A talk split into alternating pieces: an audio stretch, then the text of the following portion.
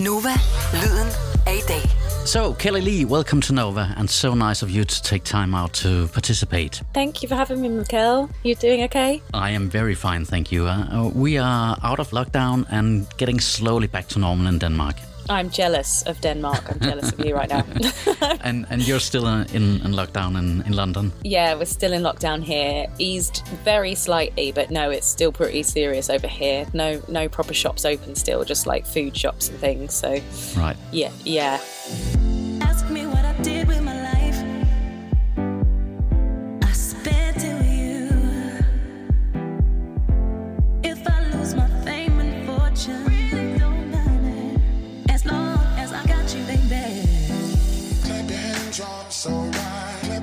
Hands, you're so right. Clap your hands, you're so right. As long as I got you, baby. Clap your hands, you're so right. Clap your hands, you're so right. Clap your hands, you're so right. As long as I got you. So, just to start off, how, how has this coronavirus and, and the following lockdown affected you? I mean, it's been so strange because um, I'm a performer, and you know, most of my, I mean, I work in the studio lots as well, um, and I'm often traveling um, to writing camps and sessions and everything. But mainly, it's it's the shows that I do, and obviously, having all shows wiped out of the diary. Uh, has been pretty scary actually and a bit strange. And, and I think for most of the music industry it's been like oh my god because you know perf- live performance is some of the biggest income of the industry especially with the uh, the low income rate on streaming. Um, most people most performers rely on that to help fund things. So for myself like with my own independent label most of my shows that I do I I reinvest back into the label so I'm able to release my music. Um, so having all of that sort of stopped and wiped out, it's like it's been a Yeah. bit scary. But Yeah. then on the flip side, I've actually had an influx of sessions and studio stuff, and actually people signing off records that I'd already written on and already sung and uh, for release. And um, so that's been a, like an interesting side of things is that people are like, okay, now let's look at the you know the catalog that we have here, look at the stuff that we were planning on releasing, and like actually let's get the paperwork done and stuff. So yeah, that's so it's actually been very busy in terms of studio work, but other Yeah. than that, yeah, it's strange. I miss it. I miss being out, and I and I love traveling. I love Europe so much. I've been to Denmark a few times. Um, in fact, it during the lockdown, I had a writing camp with uh, GL Music, who are Wow, based in, yeah. in Denmark, and Yeah. um, that was that was really cool. I've been to Copenhagen a couple of times, so yeah, I miss it. But has the lockdown affected your creativity in any way? Do you write more songs now or less songs? definitely less. It's affected Ah, it yeah. for sure. Like the first two weeks was the kind of panic and what's going to Mm-hmm. happen, and then we went into productive mode. I think a lot of the industry did. I for sure did. I sort of went into right. That's it. I've got to write this song. I've got to get this recorded. I've got to get this out. You know, and uh, I, I quickly sort of burnt out. And then I've been doing a few Zoom sessions here and there and writing some stuff, but it's it doesn't feel the same to me. I mean, I've written a couple of songs in lockdown that I I do really like but generally it's not it just doesn't feel the same as when you're in the room together and you're creating and then you bounce off of the ideas. And also because if the wi-fi connection is a bit bad which mine has been on occasion mm-hmm. you know it's hard to try and back and forth if someone's trying to play an instrument and they're you know playing the guitar part about half a beat ahead of you and you try and sing it and then no one knows what's going on. So Exactly. yeah creativity has not been the best. No. i won't lie All right. and then after a while, you start wondering what you can write about. yeah. It's only going to be sad songs about being alone. yeah, exactly. Yeah. when will I be free? Du lytter til Nova. So I- I'd love to hear a little about your journey with music and w- w- when did you start to sing and make music? Ah, I suppose my answer's a little bit cliche. I mean, I've been singing since I was a child. Right. It was my freedom of expression. It was the thing I was best at. Um, I was I was good in school, but I'm not the best in terms of maths and stuff. I'm a real visual learner, so anything like music and arts and and sports and uh, and that kind of thing that was where I really excelled and um, getting like being really hands on, even like science projects where you have to do something like. Um, so I just found so much freedom in singing. I I come from um, a low income background and family in South from South London, and so a lot of joy was come from you know listening to music and dancing and playing games and being really creative with my imagination and I remember from like very early on, a, fri a friend of my mum's gave me a mixtape of Prince, Prince and New Power Generation. Yeah. And and it had like um, Raspberry Beret, Diamonds and Pearls, Thieves in a Temple, Most Beautiful Girl in the World. Like just oh, my favorite. You know, that's the first time I ever heard Prince, and and it just I, I loved it. And, and and Whitney I'd listen to Whitney a lot and I would you know I'd have a tape and then I'd, I'd press stop on the tape machine and write down the lyrics and then I'd, I'd play a little bit further and then pause it so I could write down the lyrics and then I'd get all the way through the song then go back to the start and sing back the lyrics that I've written out and I'll do that for hours Yeah. Like, But but no one in your family played music. yeah, they did. Um, my mum was a, my mum was a singer and songwriter and an artist. My my two uncles, uh, one was a drummer in Paris. My other uncle uh, went to the Royal College of Music, and he um, was had to opera singing and uh, classical musician. And then he was a singer on tour with people. I re- like really looked up to him, my uncle Mikey, and he was. I just thought he was doing the best thing ever, and just always touring. And sometimes I saw him on TV. My mum said um, one of her memories of me when I was about three, my uncle Mikey was on TV, and we were watching him, and I tried to climb into the TV to see him. um, so yeah, no, mu- music's been very much in my family. Um, uh, yeah, so it's it's always been around me, and uh, it's just been basically where my heart is and where I found the most joy in my life. So I, I couldn't think of doing anything else. I, the only other job I wanted to do was work in a post office when I was about four because I had a post office set. I think I we all had that one. Yeah. Yeah, yeah. you put the stamps and you put it through the Exactly. post box. You're like, this is awesome. um, so uh, yeah, no. And then after that, it was singing. So so wh- when did it uh, start to become serious? I read somewhere Uh. you you have been working as a background vocalist for a different artist. Yes, I toured with Adele on her 21 tour. So we did uh, uh, Grammys, the Brits, the Oscars, and that was uh, the Royal Albert Hall, Rolling in the Deep, and Set Fire to the Rain. It was that that tour.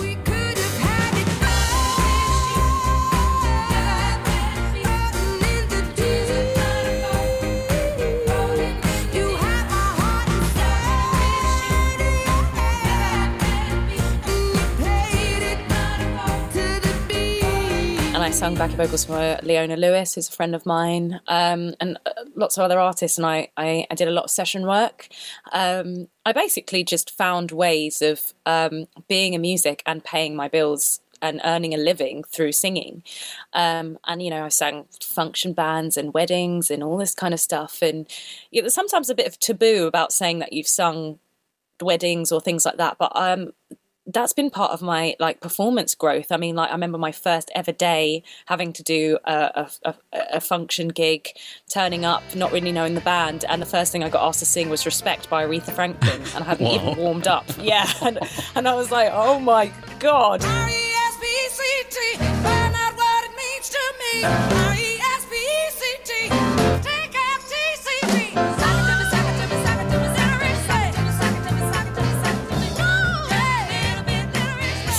Um, but then, you know, I learnt so my voice learnt so much doing that for years. Like I, you know, on a set you'd sing from Aretha Franklin to Chaka Khan to Kylie Minogue to uh, a bit of Whitney to doing backing vocals for a Robbie Williams song or something. You know, you would be going through the spectrums of music genres and ended up getting the job as being Adele's backing vocalist Yeah. and I and I, I did that tour, uh, toured with Leona Lewis, um, and then when I was on tour with Jessie J, I actually ended up having a car crash, and um, I couldn't walk. Someone pulled him out in front of me, and I was in a wheelchair for a bit. I had a severely prolapsed disc.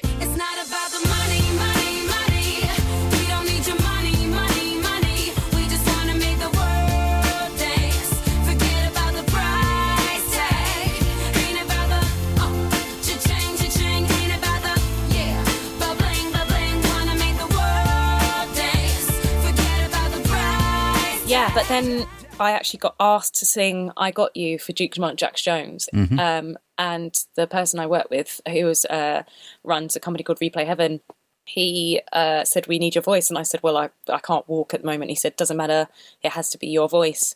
Um, we'll make it comfortable so that you can sit down." So I recorded that sitting down,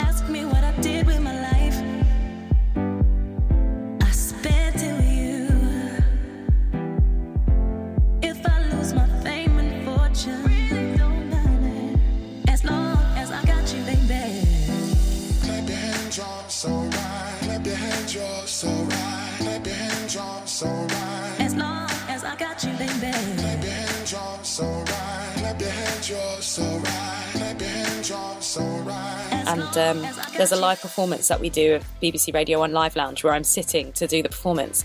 And uh, the reason why I'm sitting is because I actually couldn't stand for longer than about 10 minutes at the time because I was still recovering from my disc injury. But I really believe that happened for a reason because I always wanted to be an artist. I've always been writing and doing stuff on my on you know my own thing when I could. But in terms of you know my financial situation of where I was growing up and having to pay my rent and all that kind of stuff, I was very good at being a backing singer. So I would you know say yes to the next job and say yes to the next job because I you know was fearful of not having enough income to you know Right. just to pay my bills basically. Yeah. And then yeah, whilst I was injured and still recovering, the next year, uh, so 2013 was my car crash. 2014 is when I Got You came out. Um, I Want to Feel I was asked to sing as I was recovering as well. Same situation.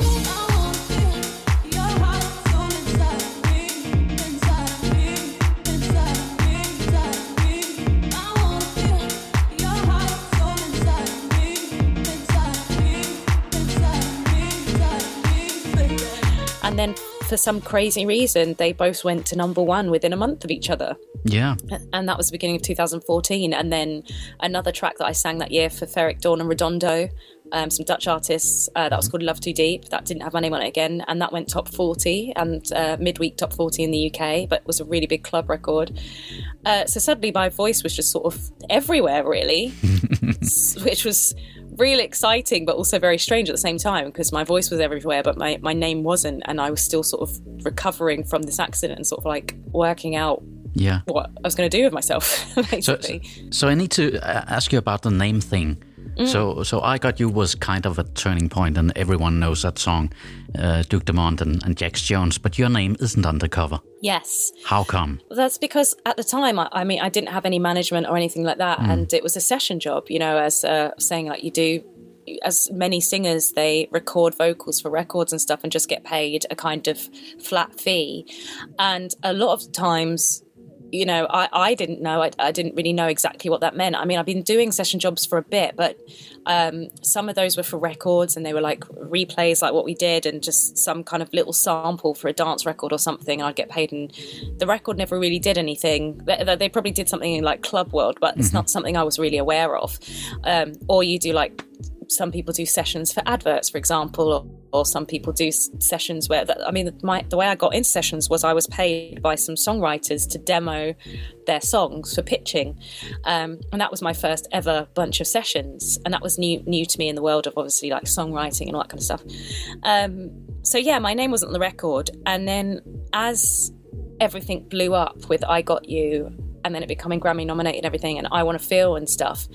I suddenly was like, oh, hold on a minute. This is str- is kind of strange, really, because my voice is everywhere, but my name isn't, and also I'm, you know, got to try and be the one representing myself here and going, oh, you know, well, what happens when? Because I was suddenly inundated with requests to sing songs, and the person I was working with at the time said, like, why do you need to be an artist? Why can't you just get paid to sing other people's songs? You could make hmm. an all right living out of it. And I, I had to have a turning point and say, because I don't want my voice just used for other people's songs and never getting the credit for myself. My my dream was to be in, in music and this wasn't my dream.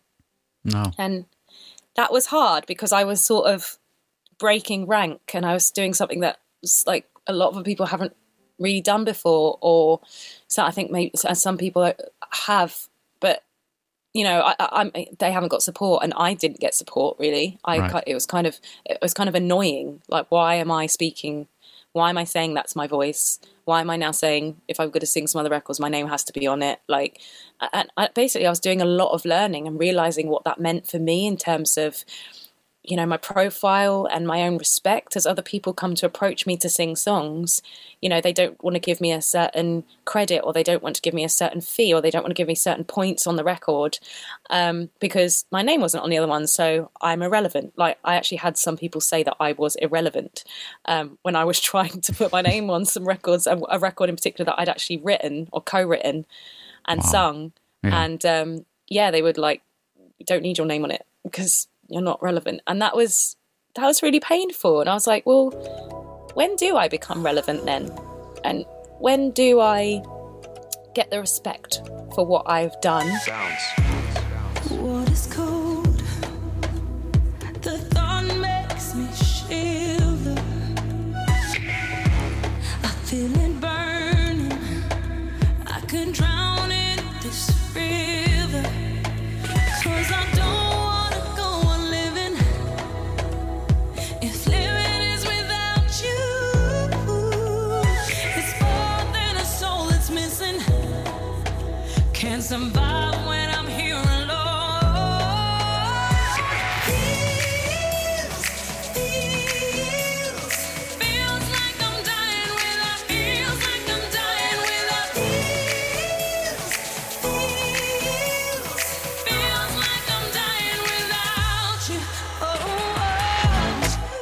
claiming to be a producer. I'm not a producer. I, I co-produce my own records.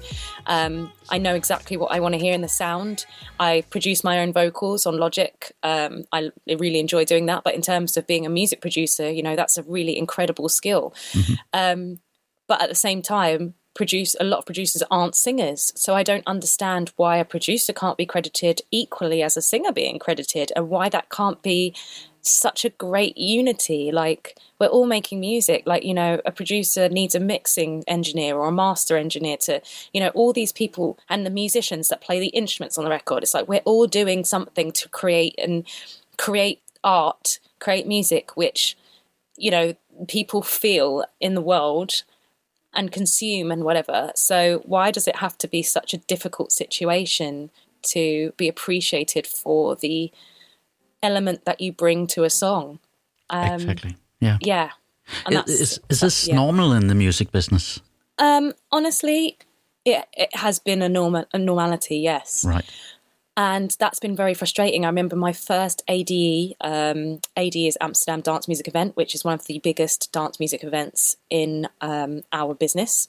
And my first one, I think I've been to ADE four times now, four or five times. My first one, I could not believe the lack of representation for vocalists and the amount of records. You know, unless we're talking about. Um, some deep underground tech house or something or you know something which is really like minimal minimal techno or whatever where there's pretty much no vocals and it's just predominantly music unless there's like one spoken word or some or something a little small hook Eh, you know dance music has vocals all over it and a lot of careers of big DJs and producers are because they've had a smash hit record with a vocal attached to it that everybody can put their hands up in the air and sing along to.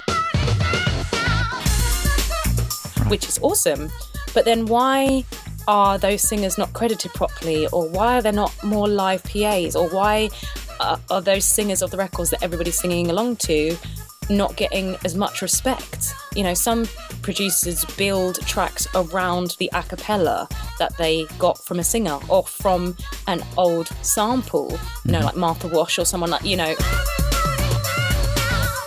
Jocelyn Brown, somebody else's guy, you know, all these vocalists and um, you know i started to look at that and i was so confused and i remember saying it to a friend of mine because he was he was performing out there um, and i said oh why don't we do why don't i just do a live pa of the record? I'm going to be out in amsterdam as well. And he was like oh oh okay. We don't we don't really do that in amsterdam as much. I haven't really thought about that but then okay i suppose so and um, he was happy with me doing it. He was like, "This is cool." But then we had such an issue with the organisers, and I got asked, you know, th- the event was in some kind of swimming pool thing, and would I sing optimally? Do I know how to perform live? And all these kind of strange Yeah. questions. You know, questioning my professionalism, and then, and it was starting to like something. It was starting to dawn on me, and then I was coming across other obviously singers that have sung on record, big records, and you know them saying the same things and saying they've not been credited properly, or someone's used their vocals without permission, and they've had to fight to get permission, and you know some of my friends that I've got really close have you know had a big hit. And been so disrespected that they felt broken afterwards and just had to have a break from music for a bit and then come back in and try and find their own terms and I've just sort of been going why why is it like this and why why does it have to be like this because it, it doesn't in my opinion Du lytter til Nova.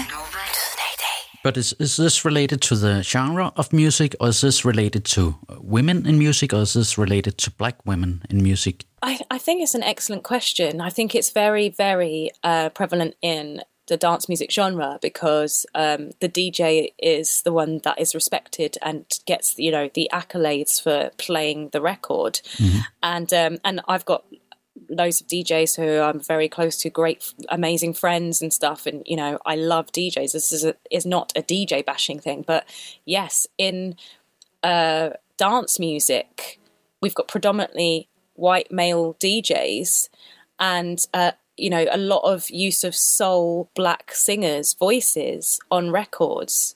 Um, but they're not the representation of those black singers or soul singers in the industry as well. And you know that's it's it's if it's a one off it's like okay or if it's a couple of times or it's a coincidence. But when that is over the industry and you've got many people feeling like or um you know the fact that you've contacted me to speak Yeah. about this with your journey of listening to music Mm-hmm.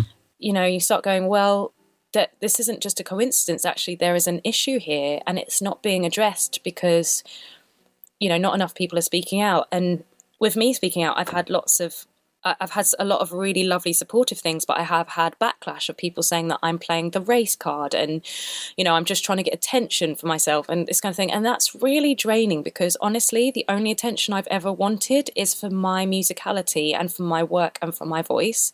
Um, my voice has been streamed over half a billion times on the records that I've sung. And, you know, my first thought isn't, oh, is it because I'm a woman or is it because it's if there's um, systematic racism or whatever? My first thought was, oh, okay, maybe maybe I, I need another hit or, or maybe I need to work harder or maybe, you know, maybe I need another record and another record. And then, you know, suddenly three top tens later, one Grammy nominated, uh, Billboard Dance Chart one two, uh, all the dance record that I've sung on and featured on. You know, I've done I've done records for Spinnin', I've done records for Armada, I've done records for uh, record for Warner now. I've done you know records for multiple uh, uh, independent labels, um, Defected.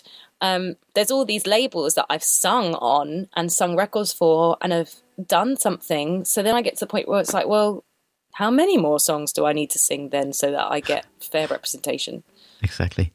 And I'm sure, just to back up your point, that uh, if I go through my old 12 inch records from the 80s and 90s, I can find a lot of house records sampling Jocelyn Brown's voice without her being credited on, on the cover. So this has been going on for decades.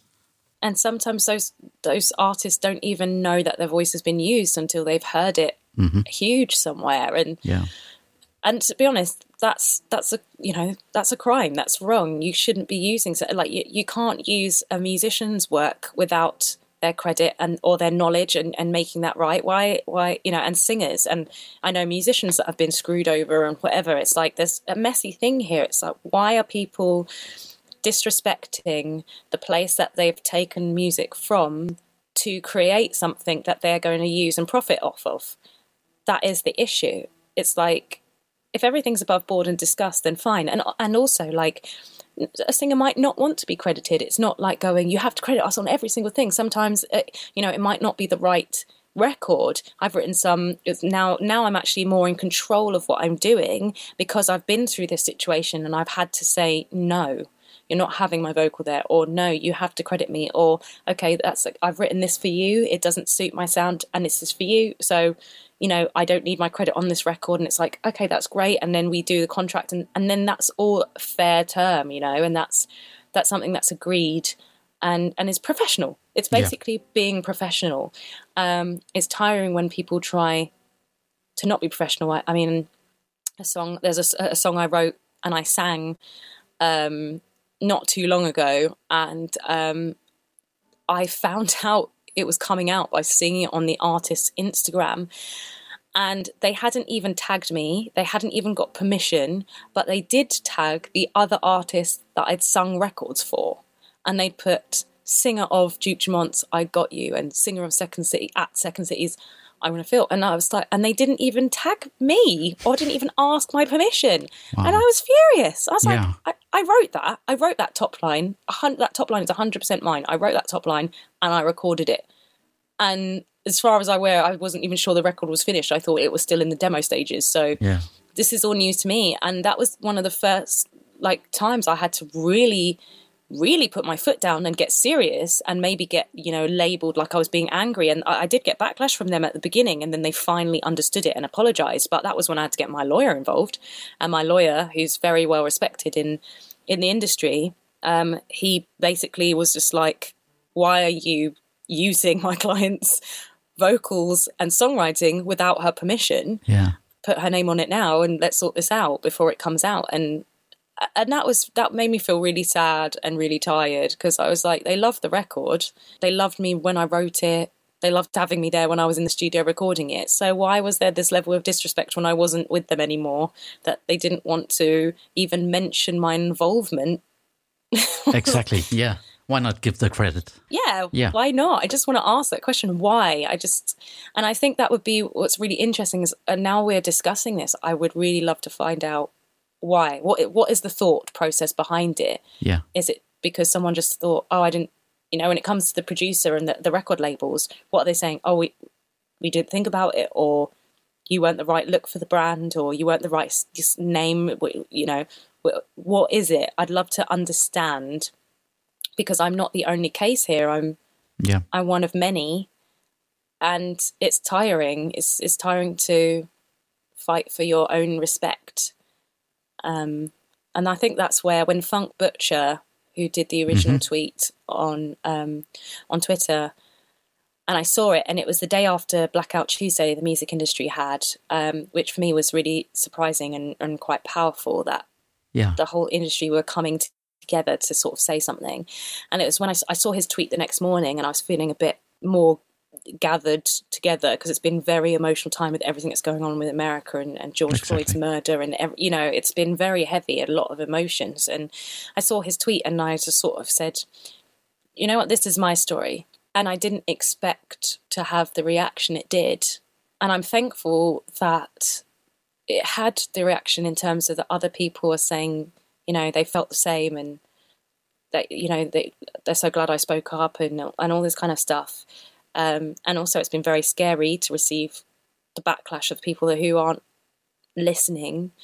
It's not an like it's not an angry finger pointing thing. It's a it's a why. Yeah. And ultimately, I just wanted my own fair opportunity, and it's felt like I haven't had the same fair opportunity that my counterparts have had. You know. And and these are things you you've been thinking about for the last years, couple of years. Yeah, but I think, but again, like it's some of some of the stuff is so subtle and it's Yeah. so small. Um, you just you think sometimes it doesn't even register. You're just like, oh, I'm not sure if that, you know, whatever. You just think, okay, cool. I, I just need to be bigger, or I need more Instagram followers, Yeah. or I, yeah, I, I need, I need to look cooler, or my fashion wasn't correct, or I, I don't know. You go through all these things, and then more and more it chips away, and you know, and then you you find, um, you know, counsel in other people that have experienced what you've experienced, other singers, and um, you know, for me, let's just talk about not even the music industry or, you know, being a woman or any of that stuff, just racism. I have experienced racism my whole entire life. Um, since, you know, I was very young, I'm mixed race. Um, I live, I grew up in London, which is pretty multicultural, Yeah. but still there's um, a lot of ignorant things that have been said to me. Um, and you sort of grow and learn to shake your head and call some things out if they're really bad or if they're just ignorant or just silly you just you know go well okay whatever and and you sort of just keep it keep moving and you keep adapting and and um so it, it just yeah it just chips away at you your whole life. You're sort of made to feel like an other. And you know in this situation we're talking about black people but that might be any other ethnicity or if you're you're gay or if you're trans or you know all these kind of things that society you'd think that hopefully we've evolved to a point that people can understand each other's and respect each other's differences and speak openly. And it's actually it's not. And um what's what we're seeing going on in the world right now it just it yeah it becomes exhausting. And you know i've spoken to so many friends uh, and from different heritage, heritages, and even being in the UK, um, people who are not white, I don't know a single one who hasn't had some kind of racist experience. And I think people are starting to be more open and honest and say and say that and say their experience. And then when you start reading all of them, you know, um, Leona Lewis posted a really passionate Instagram post this morning about a situation that happened with her and her dad in a shop in Chelsea in London. this is the reality of what's happening. And you know, it's sometimes for me that's why I, I my refuge is music. And I'm a singer, I'm a musician, and that's my refuge always. And sometimes I feel like maybe I can't articulate myself properly when I'm just talking. But obviously in this circumstance I have to. I have to I have to speak about it, and I hope it's coming across how I need it to come across. Because I'm just in pain and I'm tired and I'm sick of it. Um, and you know, I'm someone who's mixed race. My mum is white, my dad is black. And I had a beautiful representation of what that unity meant for me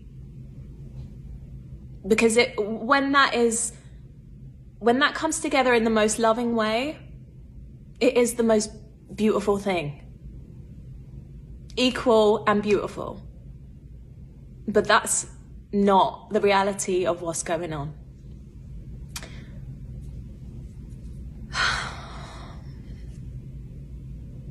Yeah so i just wanted to share that. And yeah, and, and it's just it's so sad to keep hearing these stories when it's like, come on, please, people, like educate yourselves, learn history, so that we can really evolve to be a better species and a better society. That's beyond music completely. Sorry, that's just like the world, but yeah, I know, but but it seems like, and I'm just carefully saying it seems like things are opening a bit up now, and things are changing a bit, and more people are stepping up. yes, I think I, I- I don't. I think um, I think maybe it's because of this lockdown. I discussed it with my partner, um, you know, several times, because we were trying to work out what why has this this time been such a massive thing. And uh, my partner is white, and um, he knows a lot about history, and um, he's been quite surprised himself that certain people haven't really realised what's gone on in history. Um, he's a musician himself and a producer, and we've discussed it at length. And just maybe because of the lockdown situation that the world has been shifted with this pandemic, you know, in, in our lifetime, we haven't really seen this on a global scale that everybody's, you know, inside together, life has stopped. And people are able to sort of see for a minute and pause because what happened with um, George Floyd, there's been so many murders of black people in America. And we see it, and then people are like, oh, this is outrageous. And then you kind of say something, and then you scroll on, and then you run to your next session or your job or your, you know, whatever is going on with life. And that hasn't been the case now. We're all stuck to actually think about what's going on with ourselves, with our families, with our home, with the world.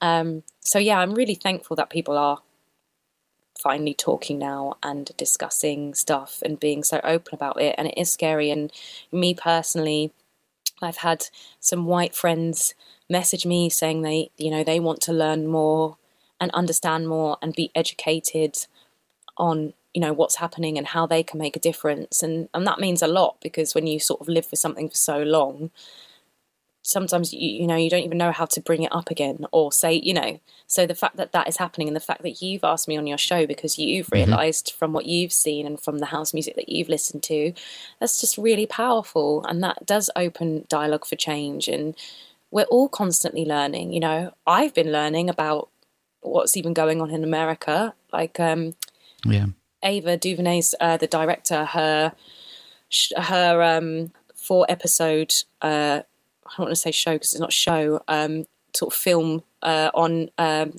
Netflix. When they see us, I watched that with my partner because I really wanted to understand, and I was so shocked about the the deep rooted racism in America. I knew of stuff, but I didn't really know how deep it went. And I was, my eyes were opened and shocked to more things I didn't know about. So I think it's just constant learning and education and don't be afraid to ask um, because I think some people are also scared of like saying the wrong thing or whatever. That's you can never do wrong by asking because you want to better yourself and better life for everybody else. Like, One of my best friends is gay, and I'm a massive advocate and ally of the LGBTQ plus um, movement.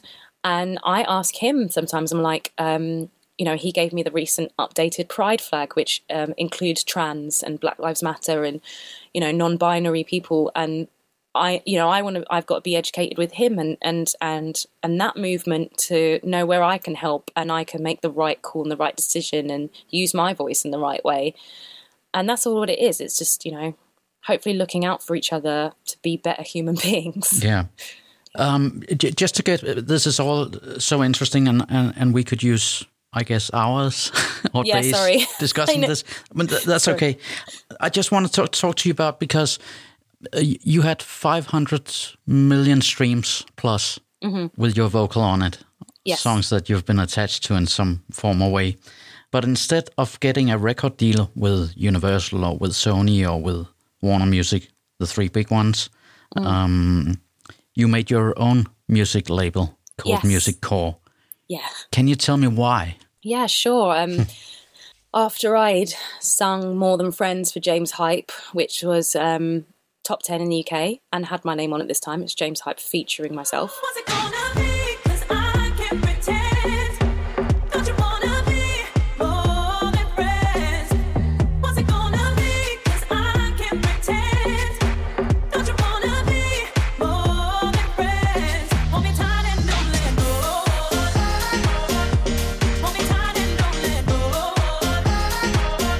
It was so exciting because I thought, you know, this is my third top 10 record now, first one with my name on it. Uh, again, being inundated with requests from labels and major labels to sing songs for other DJ producers. And I thought, surely, surely, like I did some massive shows out there. We did some like arena performances, and no, no one was asking me about my music uh, or anything. Yeah. And so, um, yeah, I basically set up my record label in 2018. And my first single was called Do You Want to Be Loved Like This, which actually James Hype produced. Um, and that was really cool with him. He was one of the first producers to go to me, You sang me a smash hit record, let's write something for you. Let's get in the studio and write something for you. I was just like, what a cool guy. Yeah. Yeah. I really appreciate that. That thing, that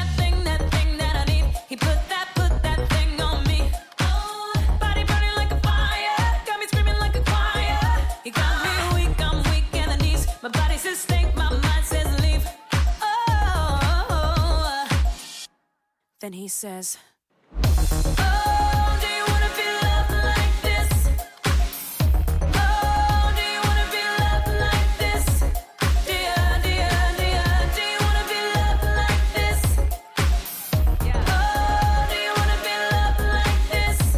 I yeah, I funded it all myself. The way I've I've been funding my record label is to use the royalties from the records that I've sang and then the live shows that I do performing the records that I've sang and my own ones that I've got out.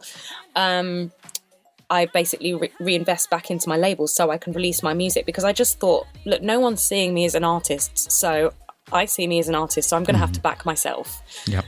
And that's what I did. And um, yeah, Do You Want to Be Loved Like This ended up actually doing really well in uh, Dubai, in the UAE.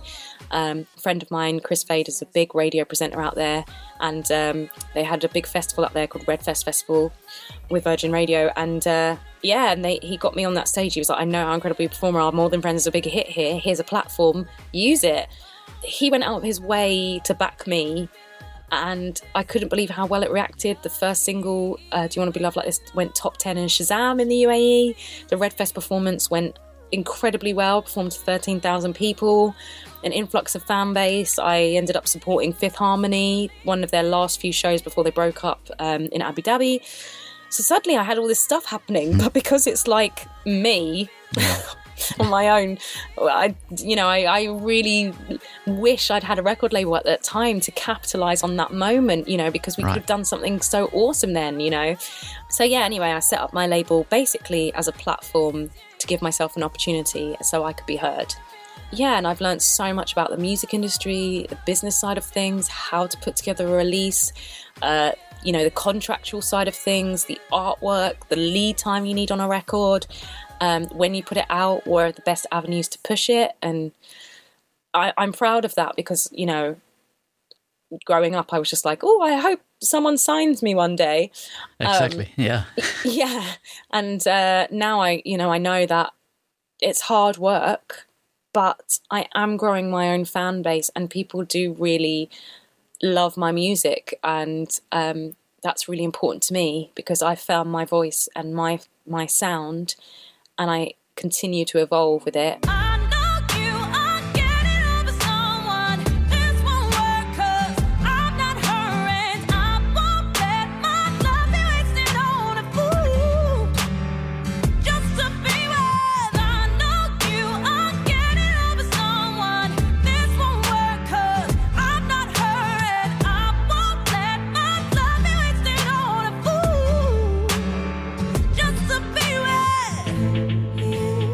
like I've got my next release scheduled. It's coming out end of June. The visuals are up a level for me. I edited the video, and like I'm really excited. This makes me really excited. Um, so I mean, you know, it's great. You know, you know that I managed to learn all this, and I managed to facilitate giving myself an opportunity in a way. But I also know there's going to be a certain point where unless I can get a certain level of backing, or unless my song does really well independently, you know, will I be able to continue to financially afford it unless I sing another hit record or something? So those are the thoughts I have in my brain Right. constantly. So if, if Universal calls you up, you wouldn't say no, just like that. I think it would have to depend on the deal terms, Right. basically. I've Yeah. learned so yeah, I've learned so much now. I mean, yes, I'd love to be supported by a major record label. That that that would be so awesome to have that backing and support and and funding to have you know my voice heard. I'd love that, but I think I've learned so much now.